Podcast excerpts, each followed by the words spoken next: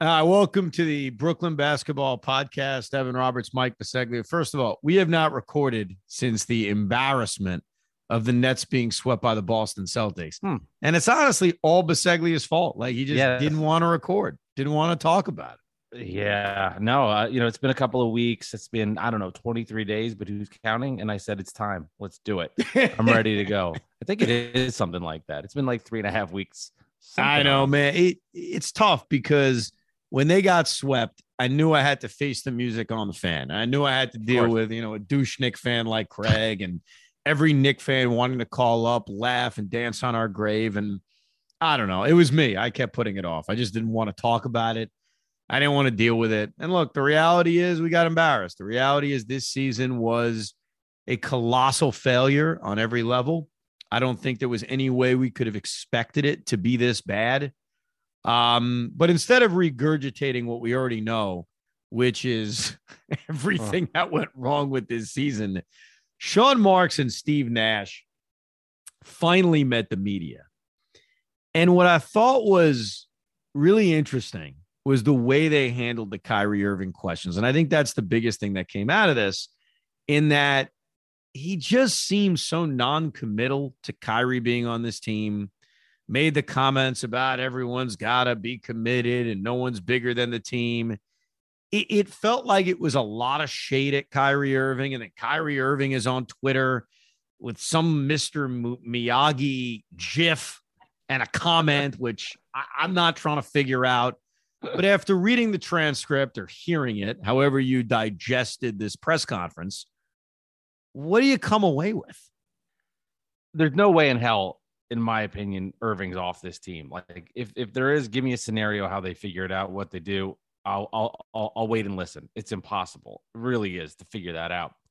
But it was setting the groundwork. I think that they came into this press conference and they said, we're going to get out in front of this because we know there's going to be questions about player empowerment, which there was, and control and not having what that Brooklyn grit is about. So Sean Marks went out in front of it and said all of these things to tell everybody we're getting back to Nets basketball. I mean, until I guess I liked hearing that, but until I actually see what that means in tangible evidence, it's all just words at this point. But at least I'll say this at least they didn't go out there and say, oh, things didn't break our way. You know, we had to deal with the vaccine mandates. And then we all know what happened with Harden, the Durant injury. At least they said, like, hey, we sucked. We got to figure something out. We got to be better. We have to hold players accountable if they really needed it or not. So I like that there was some some of that to it, but uh, until it really happens, it's all just words. But but what's weird about it is Sean Marks was asked about player empowerment and he was asked about, you know, consulting with players. And he was pretty honest that while maybe it's been a misnomer about how much power players have, that it is important to consult players. So if we believe that, which I certainly do, how in what world would he consult Kevin Durant? And in what world would Kevin Durant say, yeah, Right. we're better off without Kyrie Irving? Like that, that that world doesn't exist. They're not better off without Kyrie Irving. So even if he's playing some kind of game, some kind of game with Kyrie to to bring the power back, like, hey, you don't run this team. Because Kyrie made those weird comments after they got swept about, well, I'm going to talk with Joseph Tsai and Sean Marks, almost as if he was an owner. Right. Even if this was all about kind of reminding Kyrie Irving that he doesn't own the team, they need Kyrie Irving.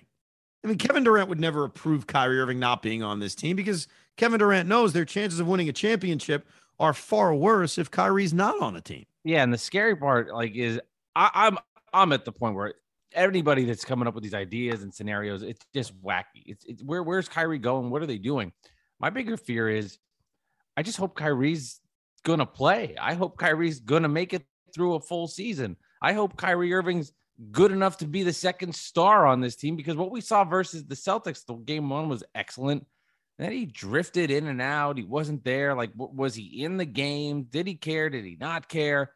And that's the part that I fear. Is he is he a key piece that's good enough to win a championship with this team? Those are the question marks that feel like a no at this point, not a oh is he coming back? What are we gonna do? The Nets are in bed with these guys. This is what it is. So you're not wait. so you're not. You didn't take anything out of today, or I, we're recording no, it in the night, so maybe it's yesterday. You didn't take anything out of Sean Marks's comments that make you think, "Wow, they may not bring him back." I I have I had oh, don't think anything of it. No, I think it's just right. words to say. There's there's yeah. in my mind, it's not going to happen. I, I think what you said before. Let's try to to the to the media to the world bring the power back. Brooklyn's bringing their culture back the grit back and they do need to bring in players that fit better. You know i'll look at milwaukee right now who had a great win versus the celtics because bobby portis got an offensive rebound changed the game put back. They need that but no i, I what, what are they gonna do? I just like what are well, they that, gonna but, do? But look you you hit on it. That when i was listening to this my reaction was, oh my God, this is the first time I'm thinking that they may actually not bring him back. But then you start to say to yourself, all right, well, if they decided not to bring him back, how can they be a championship team? How can Sean Marks think we're getting better? And there really is no realistic way because, you know, we could sit here and try to come up with fictitious sign and trade deals, but I don't think there's anything out there that's realistic, not one just that we wish upon that would make the Nets better. So moving on from him doesn't really make any sense. And then even from Kyrie Irving's perspective, he may be pissed off about what Sean Mark said, and who knows what that Mr. Miyagi GIF is all about. But where the hell is he going? I mean, you look at the teams with cap space this year, the teams where Kyrie Irving could just legitimately leave for nothing. None of them are contenders. Like he's not leaving to go to Portland. He's not leaving to go to Detroit. He's not leaving to go to San Antonio. So I guess my brain agrees with you, just using logic. Where the hell is he going? And where the hell would the Nets allow him to go and then get better? Because unless there's a sign and trade involved, it's not like Kyrie Irving leaving opens up cap space for them to make moves. So unless there's something ultra creative out there that Kyrie Irving would obviously have to be on board on, unless he just simply opts into his contract and then the Nets could just trade him for whatever. But then you need a team that wants him which I remember we were talking about during the whole vaccine debate. Even though he would have been eligible to play in every other city, essentially, we were curious if any team would want to trade for him. And as talented as he is, I don't know if teams would. So today felt like a game. Mm-hmm. And I don't know if Kyrie Irving's going to respond well to a freaking game through the media when he calls the media a bunch of puppets. No, it doesn't seem like it would be a tactic that would work with him. And uh, from his track record, no. Yeah, and, and no team's going to want Kyrie Irving. And like, why would a team want Kyrie Irving, who's a part-time player basically the last couple of years with the Nets, and he's in the ideal situation for him where he's with his best friend? Why would he go to another team? And then you think he's going to be the leader there? It just doesn't make absolute it makes absolutely no sense at all. Uh, I I give Sean Marks credit that they did that. Uh, again, it's just a game there, and that's what it's whatever the response was. But the Miyagi GIF, that was Kyrie Irving somehow rolling his eyes and saying, "Okay, I'll take that. You see what's next. You see what's next. But it's just it's so pathetic, really, if you think about it. It's adults in the media going back and forth with each other when like what happened to just talking and, and, and being on the same page. That that's the part that's frustrating. And that's the, what everybody warned you. This is what you, you get with Kyrie Irving. This is what comes. And you know, we're we're in the deep end with it now, where where Sean Marks is saying we got to bring the culture back. We've got Kyrie Irving putting a Mr. Miyagi gif out on Twitter moments later. I'm like, wow, this is this is strange scenario where uh, it, then you, you turn on the TV, it's like, man, I wish I could just be upset about losing a basketball game in the second round, but no, we're we're dealing with uh we're dealing with this crap. Well, it's as if the drama of this season just won't end. You know, we dealt we, we dealt with drama all season long. The season's over. I'm trying to bury my head, you know, just pay attention to the Mets and the Yankees and not even think about the next season and we're drawn back in with some kind of weird drama. Like I was even hearing people say that the whole a picture worth a few words was the line ahead of the GIF that he put out was about the Nets selling season tickets and not using Kyrie Irving's image, which I could tell you, I have seen them put out various images to sell season tickets. And sometimes it doesn't include Kyrie. Sometimes it doesn't include half the roster. Like they change the pictures all the time. So if that's what Kyrie Irving's pissed about. He doesn't understand the Nets marketing campaign. That's not a sign that they're going to deal him. Mm-hmm. Plus, do you think the Nets marketing team who's trying to sell season tickets has any effing idea what Sean Marks is going to do in free agency? They put they put Patty Mills on one of the images. He's got a player option at the end of the year. Who the hell knows if he's going to come back? So if that's what Kyrie's responding to, then I don't know what the hell he's thinking about. It, it is weird though that the first one that they did did not have Kyrie Irving on, and maybe I mean, who knows? But oh, who knows what's going to happen next winter? I mean, who knows? It's you know, Kyrie Irving is not vaccinated, and who knows how rules might change if there's a spike. Maybe the maybe the marketing team's going well. We don't know in December what's going to happen. Stop. And it. there could be a chance that I mean, stop. I have no idea. And then, and by the way, the other thing that reminds me that this drama will not end. And I'm not making light of it because Ben Simmons very well may have serious mental issues. So I'm not telling you it's no big deal or it's a joke, but that's drama too. Fair or not. The idea of will Ben Simmons play or not is a drama it's not great for the quote unquote culture, which is just some BS word GMs and presidents use over the last five years when their team sucks. We got to change our culture. We got to improve our culture. Hey, we're not winning games, but our culture is great. So I expect Kyrie to be back, but the Ben Simmons question is going to exist. His first trip back to Philadelphia is going to be a big deal, assuming he ever plays. I don't know if just because Sean Marks says we have to get our quote culture back that that means anything's going to be different because the truth is there are two things that need to change. One, they need a better construction of their roster. That's pretty obvious. And number two, they've got to take the regular season seriously and they need a core of players that play significant minutes together before they enter the postseason. Those two things did not work out going into the postseason. You had a roster that wasn't perfectly constructed, especially defensively, and you had a team that this entire season never really took seriously. And the core of eight guys that played in that series against Boston had barely played together. And oh, by the way, mm-hmm. Ben Simmons didn't play. So, more than culture, more than anything else, those are the things that need to change if this team is going to be significantly better next year. And Sean Marks alluded to that, Evan, uh, in his press conference early on, where he said, okay, the Nets right now, as they're constructed from a salary standpoint, their top players make most of their money, right? With Kyrie, Durant, and Simmons all that money is allocated there. So each season, the roster has turnover and changes. And we saw that this formation of that just never really worked. Like last year's signings of Jeff Green was huge. Joe Harris was not hurt in, in, in the rotation for the full season, and that made a difference. That's what's going to matter for this team next season is is Ben Simmons going to be able to play? Because if he's not good or he doesn't play, the Nets don't have a chance. I'm sorry, but like they have they they gave up all of these assets. They need Ben Simmons to be an all star type player and do the things that they need to do on the defensive end. If he's not there, not going to happen. And then it's about finding six, seven, six, eight wings that can shoot threes and defend. Because if you remember that Celtic series, oh my God, like the the pick and rolls to death with Tatum in the post versus Seth Curry versus Patty Mills. It was they they just they had nobody that could defend against bigger guards and forwards, and they just got destroyed on the glass. They, they, I mean, it was it was those little things with the roster on switching and defense and hitting threes and then never playing together. That was the major problem. So culture, if the, if they bring in guys that are helping them win, it'll feel like the culture's a lot exactly because the, this is not two year three years ago when you know Jared. That was a different kind of culture. This culture is winning basketball games it's about winning games and it's about a roster that needs to be flat out better and a coach that needs to be flat out better. And the other thing that worries me from what Sean Mark said is he continues. I forget what the question was, but he said our best developmental coach is Kevin Durant.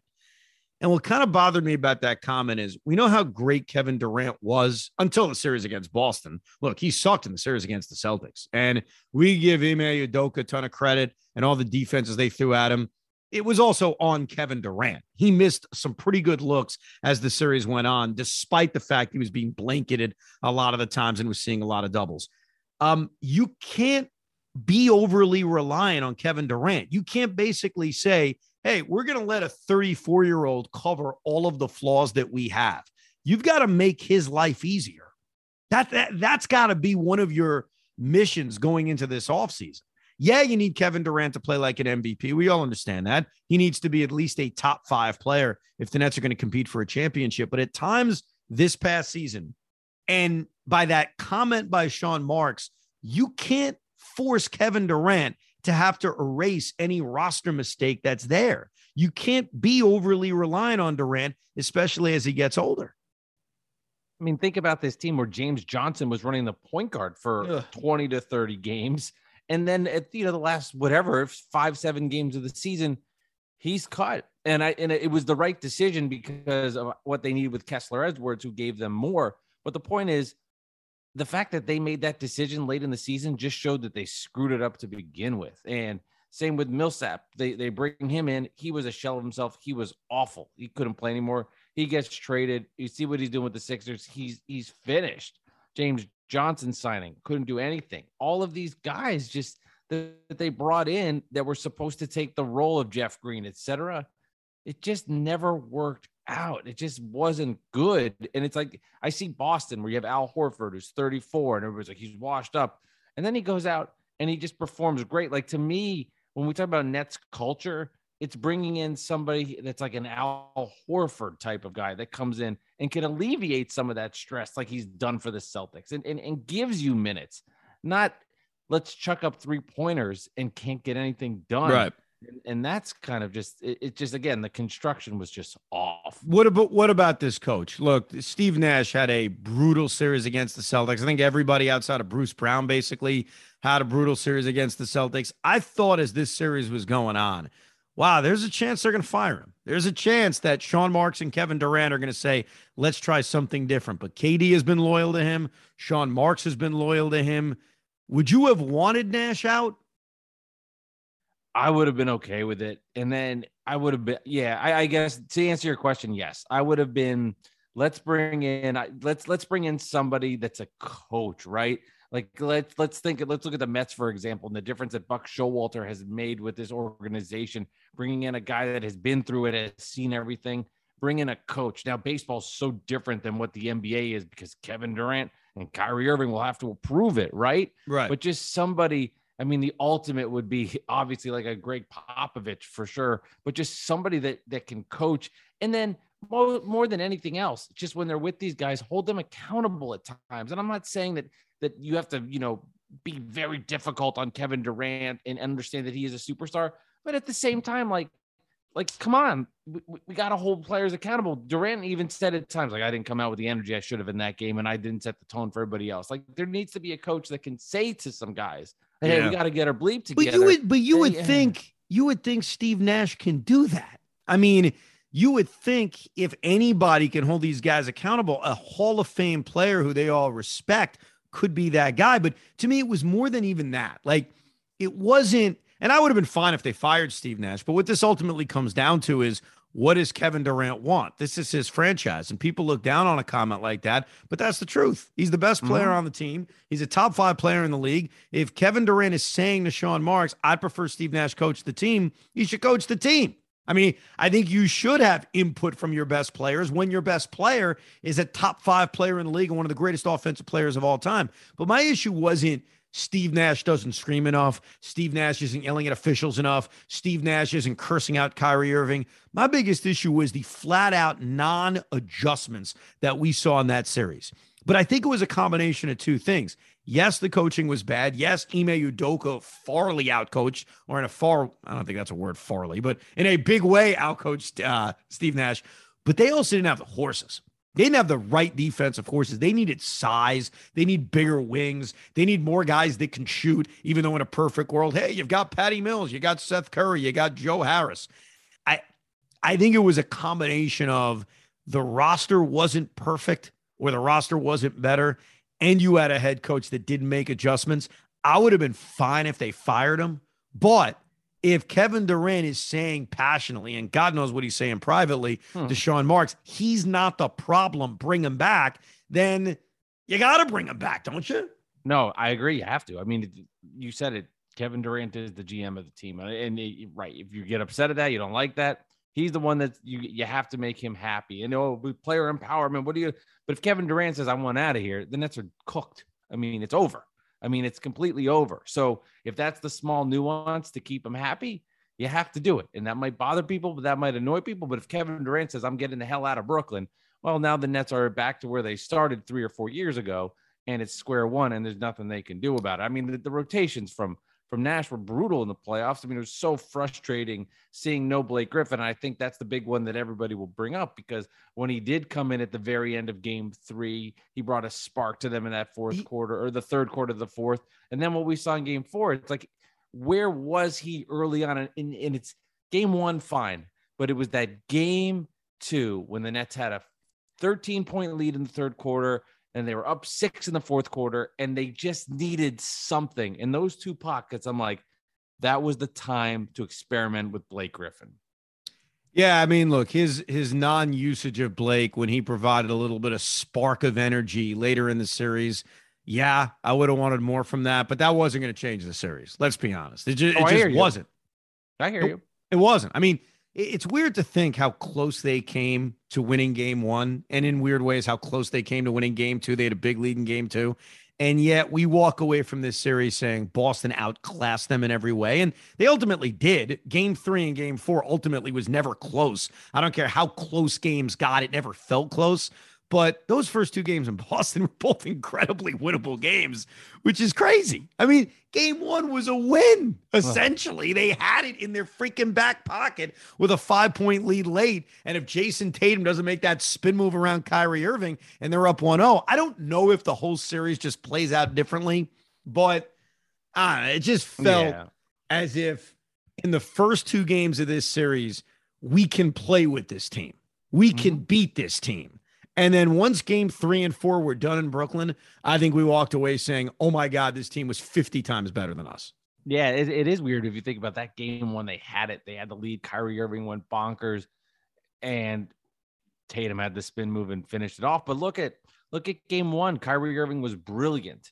Look at the other games. He wasn't really doing much. And if you don't get performances from your superstars in the playoffs, you have no chance to win. And and they had they had Durant was better at home in Brooklyn. He took he scored a lot of points, but he did take him on a lot of shots. I don't remember what it was now, but I think he took not, 31 shots, but I think he almost felt like he had to because in game three, he yeah, was tentative. I mean, he became very, very tentative. And I think he went into game four and said, look, I just got to go balls to the wall here. Yeah. And if you don't get performances from Kyrie and Durant that are amazing, they're, they had no chance. The, the, the, the, as much as we were on the roster and the construction of it, the role players were good enough. Yes. Right. It's something like Bruce the stars underperformed, awesome. no doubt. And uh uh the Dragic was really good in some of those moments. Brown was great. Curry stepped up in the fourth game, or maybe it was the third game now where he put up 20 something points, but they just defensively were terrible and the superstars weren't like superstars. The superstars weren't like superstars, no doubt about it. And what what you'd like to see is unlike this past year. I remember we were talking a year ago. We got to have a revenge tour in 21 22. And the first warning sign that the players didn't feel the way we felt is how they came out lifeless in the first game of the season in Milwaukee. And there was a lot of that throughout the season. You would hope that Kevin Durant and Kyrie Irving, assuming Kyrie is back, that they're embarrassed, that they take next year and say, we are going to destroy our opposition that we are not, we are going to make everyone feel the pain we felt from this embarrassment. And that's what you hope these guys come out with real quick. And I know we'll do we'll do another podcast as we get closer to the offseason. One thing I am concerned about is this owner's commitment to spending. Uh, there was a story in the New York Post about a week ago about how much money Barclays Center is losing, not just because of the Nets, but mostly because of the other events that they're not booking for the building. So, bottom line is Joseph Tsai is taking a big financial hit. If he wants to compete for a championship, not only are they going to have to keep Kyrie Irving, Nicolas Claxton's a free agent. Bruce Brown is a free agent. Those two guys need to be brought back. I mean, Blake Griffin and Lamarcus Aldridge are gone. Andre Drummond's probably gone. Nicholas Claxton needs to come back, and Bruce Brown in the second half of the year was the biggest positive. Even in the postseason after game one was one of the biggest positives. So there needs to be a financial commitment, even if it means having to pay that repeater tax, which I know is crazy. I get it. The luxury tax is going to be brutal for Joseph Tsai, but if you want to win, if you want to compete, you're going to have to pay it. I think Bruce Brown and Nicolas Claxton off the top have to be back on this roster, don't they? I would, I, I sure hope so because we saw what happened when they did not sign Spencer Dinwiddie and the lasting impacts that that had on this team as another guard and a player that they could use. I mean, you keep there's only so much you can do as you lose these guys to replenish them because what you're bringing back in with all these mid-level exception type money deals is not going to replace it. It's just impossible. It's, it's just it's just not going to happen. You know, Dinwiddie gone, now you're going to say Bruce Brown gone, and the team has done a nice job in developing these guys. You know, Dinwiddie second round pick, nothing in Detroit. Here he comes up. Now he's a guy that's big clutch player. We saw he did versus our team uh, in Barclays and crushed us, and how valuable he has been for Dallas in the Porzingis deal. Then that you, you're going to let Bruce Brown go and Claxton go. All this homegrown essential talent, even though Brown and Dinwiddie were signings, are like homegrown talent.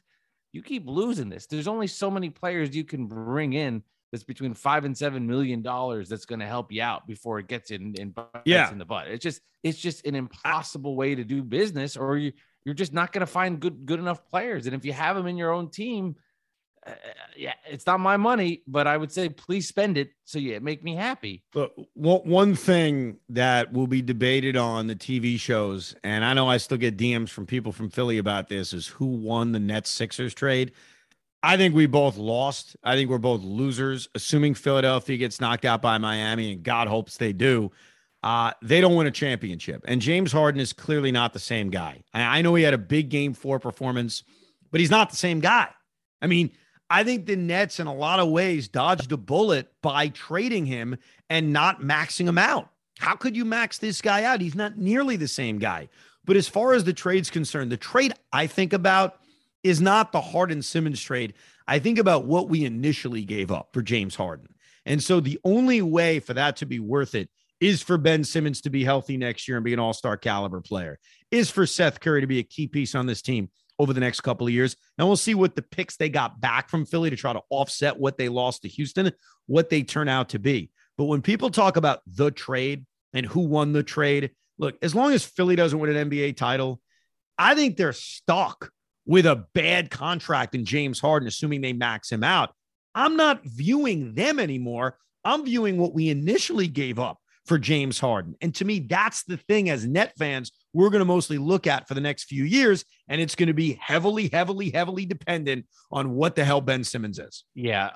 To be determined because of what Ben Simmons is. It, you know, I, I think the writing's on the wall with Harden. He did have that one brilliant game where he had a great fourth quarter and he's going to showcase that he can still put up performances like that here and there. But to give him five years or whatever for 700 and trillion bajillion dollars, I mean, the Sixers are going to get to a point where if he starts deteriorate and Tobias Harris is downhill, you got Embiid, Maxey, and all these old players that you're in a rough spot. And what's worse is it a, is it James Harden on the Nets in two or three years being awful with that contract, or rolling the dice on Ben Simmons and seeing if he can play? That answer is to be determined. But you know, knock on wood for net fans, Ben, ben Simmons becomes somewhat decent, or at least puts on the jersey and plays. So at least we can have a debate and not be like, well, yeah. both sucked. No doubt. No doubt. We'll do uh, another podcast soon previewing the offseason and how we feel about the teams left in the postseason. Uh, you can definitely check out the Bad Weather Fans podcast. I know you guys had Chris Childs on recently, the former Knick, the former Net. So definitely check that out. And you can follow Mike on Twitter at Mike Delivers Pod. Thank you for listening to the Brooklyn Basketball Podcast.